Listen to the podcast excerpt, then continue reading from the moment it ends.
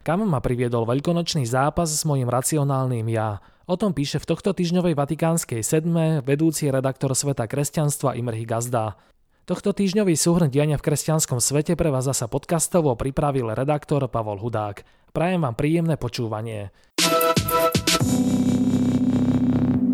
V aktuálnom súhrne sa tiež dozviete, ako znie tá správna veľkonočná myšlienka, že sa začal proces blahorečenia ďalšieho Slováka a o kom vatikánista magister uvažuje ako o budúcom pápežovi. Jedna myšlienka si ma opakovane nachádzala počas celých veľkonočných sviatkov.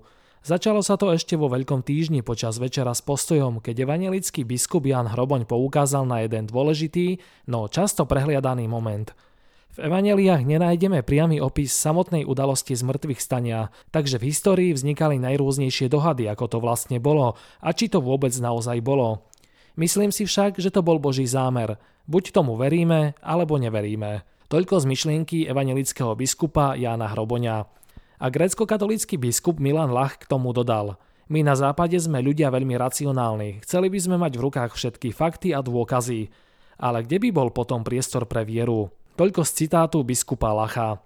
Moje racionálne ja však začalo v nasledujúcich dňoch so stupňujúcou intenzitou žobroniť. Aspoň nejaký malý rukolapný dôkaz by sa predsa len nenašiel. A našiel sa. Sice sprostredkovaný, darmo bez tej viery to naozaj nepôjde, ale pre mňa dostatočne silný a aspoň na teraz uspokojujúci. Objavoval som ho postupne v textoch na svete kresťanstva, mini zamyslení Jozefa Husovského, v divej úvahe brata Filipa, ale najmä v príhovore pápeža Františka. Všetci traja osobitným spôsobom reflektovali tie isté Kristové slová. Vy ste toho svetkami z Lukášovho Evanelia 24. kapitoly 48. verša. Koľko ľudí bolo počas dvoch tisíc ročí ochotných svedčiť o Ježišovom zmrtvých vstaní dokonca aj obetovaním vlastného života? Pozornosť na nich upriamuje aj knižná bodka. Jedného alebo dvoch by sme hádam mohli obviniť z milného fanatizmu, ale umierali by tisíce tisícov za niečo, čo sa nestalo? Línia nepretržitého svedectva, ktorú obzvlášť môžeme precítiť počas prvých novembrových dní so slávnosťou všetkých svetých a spomienkou na verných zosnulých, tak storočiami siaha až k nám.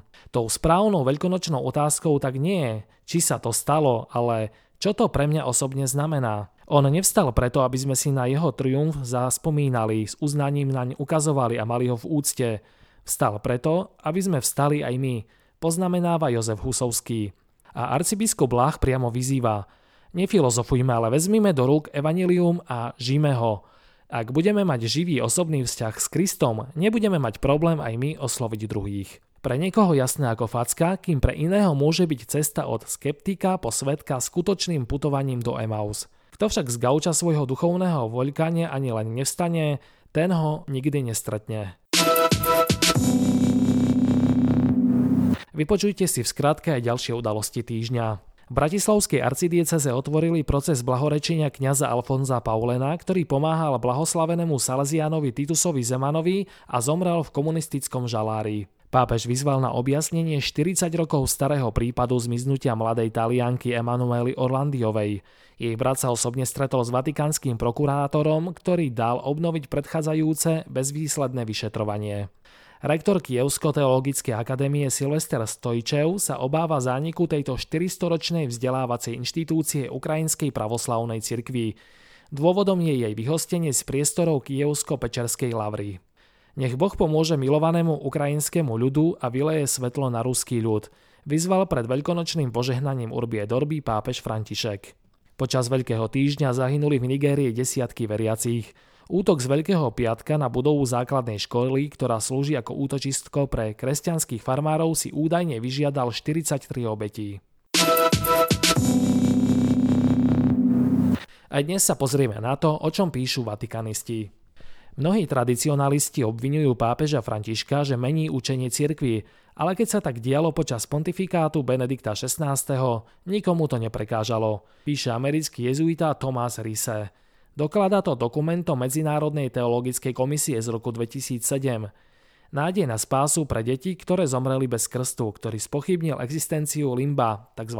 predpeklia, hoci táto teória bola celé 10 ročia súčasťou tradičného učenia cirkví. Nič nenasvedčuje tomu, že by sa Františkovým nástupcom mohol stať kardinál Holerich, píše zasa vatikanista Sandro Magister, podľa ktorého je luxemburský kardinál síce preferovaný súčasným pápežom, ale pre väčšinu kardinálov je príliš progresívny.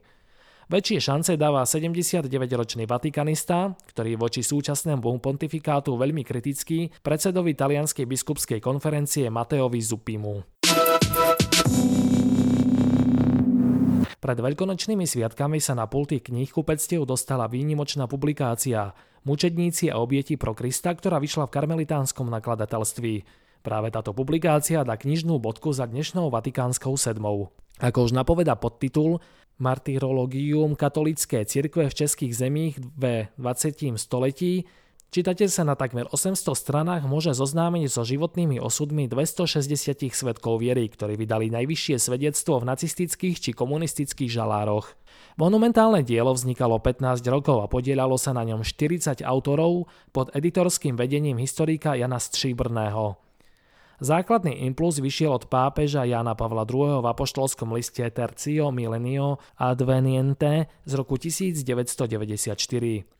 Vyzval v ňom miestne cirkvy, aby sa rozpomenuli na svojich mučedníkov, pretože 20. storočie, zvlášť v Európe, ich bolo plné, povedal pre český katolický týdeník Střibrný, ktorý je autorom viac ako polovice medailónov. A pripojil dôležitý odkaz pre čitateľov. Keď sa začítate do ich príbehov a začnete o nich premýšľať, pochopíte, že ich v podstate zažíva každý z nás, keď poctivo hľadá svoju životnú cestu i cestu viery. Prajeme vám víkend plný Božieho milosrdenstva.